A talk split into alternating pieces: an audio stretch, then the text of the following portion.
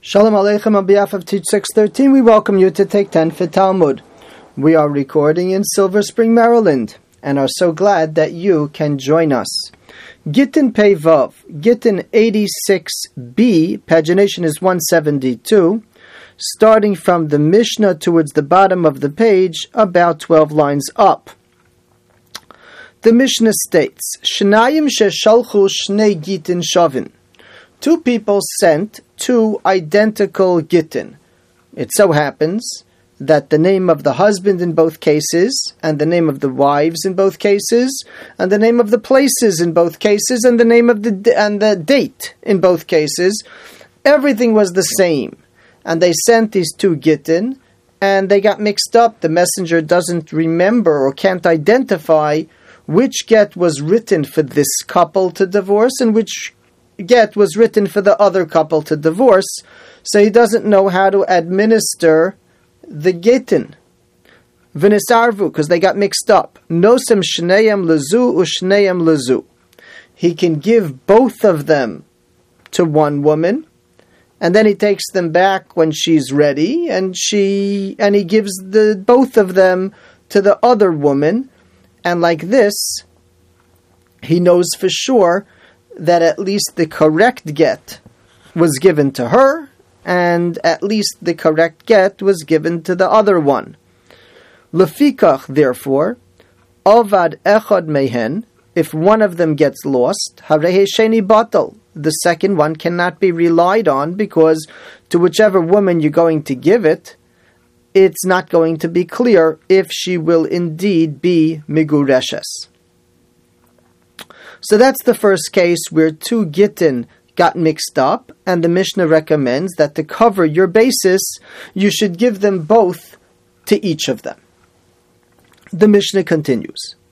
Chamisha shekosvu klal b'sochaget. 5 men wanted to divorce their wives, and they wrote up the get in a way that joined, it merged the divorces into one document. They may have come and were waiting online by the sofer to write the get, and in a moment of genius, I guess, he decided to save them time and money, and he merged the text of the get to be able to help all 5 of them at once. As follows, Ish Poloni Migarish Polonis, Mr. So-and-so is divorcing his wife so-and-so, Upoloni Polonis, and the next man, his wife, V'ha'edim elmata, and the edim sign at the bottom, at the conclusion of this grand text, Kulan Ksherim. The Mishnah says it's going to be kosher. V'yinosin l'chol achas v'achas, you'll simply have to administer the get to each one of the women, and her get will take effect based on the fact that this text does include her. However, if the way the sofer did it was that he wrote the full text on behalf of each one after another, and the edim signed at the end of the last get, it's all one paper, but it has separate gitin. They're not merged into one get. Esho ha'edim nikun imo kasher. The one that is last, that's the one that the witnesses would be read together with it. It flows. That's the one that's going to be kasher, and if that woman has the get, she can claim a divorce. The other women, however, if they're holding on to such a get, they cannot claim to be reliably divorced. It would be safek migureshes, because we're unsure if the witnesses were signing on everything, or they were only signing on the end of this document, because these are normally different documents. And therefore, the Mishnah says, Nikran imo kasher, the one that it's read with is going to be kasher, but as the Mechaber paskins in Siman Kuf Lamed Seif Tes, If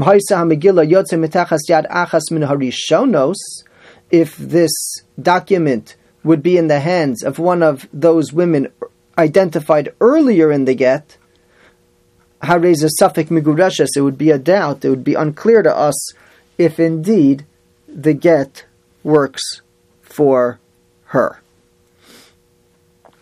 Now, regarding the first case mentioned in the Mishnah, which was the case where the two Gitin got mixed up, and we told you to give both Gitin to each woman, and that'll work. The Gilyan Ashas makes reference to the words of the Shagas Aryeh in Rosh Hashanah, who poses an interesting question based on a Tosfos, Sota Yud Ches. Tosfos in Sota Yud Ches maintains that there is a rule based on the pasuk because of the Sefer Kerisus that the husband should write for his wife that he wants to divorce a text, a sefer, a document of divorce. Tosfos maintains that it's only going to work if it's sefer echod, if it's one document. But if for some reason the sofer would write up and the husband would administer shenayim o shlosha sfarim, more than one, that activity would invalidate the gerushin process because, as the pasuk says, she's only supposed to receive one document. Sefer Kerisus, one document. And therefore, if she's given, for some reason, more than one document, it will be invalid. That's what Tosfos maintains in Sota Yud Ches.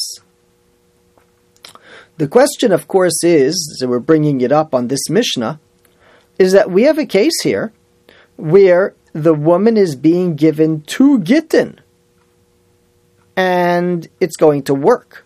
The Mishnah clearly says it's going to work. How could that be? And the Shagas Aryeh answers that this Mishnah is not a disproof to Tosfos' rule. Tosfos' rule is you can't give two Gitin at once and have it work, only one at a time. The reason it's not a disproof from our Mishnah, even though you're giving two Gitin at once and it works, is because clearly one of the Gitin you're giving to this woman is not a get for her. And therefore, it's no different than giving her a get and giving her a can of Coke at the same time.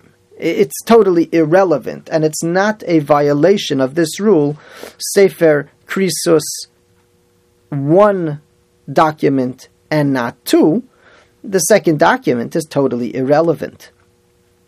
And that's why it works in our Mishnah, and this is presumably what Rabbi Kiva Eger wanted to let us know by making reference to this Shagas Aryeh in Rosh Hashanah, that our Mishnah will not be a contradiction to that rule of Tosfos, only one get should be given to the woman and not more than one.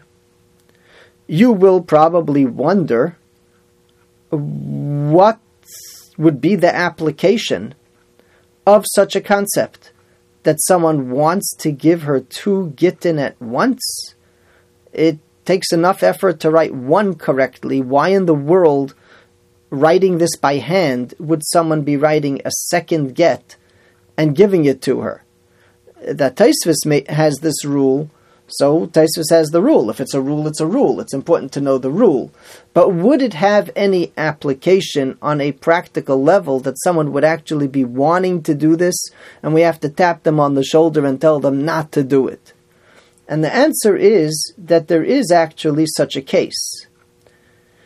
In Siman Kuf Chaf Tes, Seif Yud Tes, we are told of a case where we're giving two Gitin to a woman. The case would be that we're a bit unsure of how to write up the names of the husband and wife. They had a nickname, but it's no longer in use, etc. A person is called to the Torah one way, their legal name is a different name. Usually we try to be machriya. We issue a ruling, we decide what is the person's name, and we just write one get. But sometimes it is indeed so delicate that we're stuck and we have to write two gittin to make sure that she's definitively divorced. One get is written the way we're most confident, and the other get is written to accommodate a serious concern that the get might have to be written in a slightly different way. If you now have two gittin in front of you, says the Mechaber, Yeshmi Sha'omer, there is an opinion, Kishanosen Shnei Gitin La'isha, when you're giving two gittin to the same woman, Lo Yitin La Shneim Bevas Achas, you shouldn't give both of them at the same time. You should give one after the other, and one of the reasons for this rule is the Tosafot that we're making reference to, because it could be that both of the gittin are actually kosher, and you're giving her two gittin. You must not give her two gittin, two kosher gittin, at the same time. Again, going back to our Mishnah, it is not a disproof to this rule, because when you're giving this woman two gittin and it works, it's because one of them is clearly not her get. We're just not quite sure which one, so we're giving her both, but only one is the real get. Yeshekoach, thank you for joining.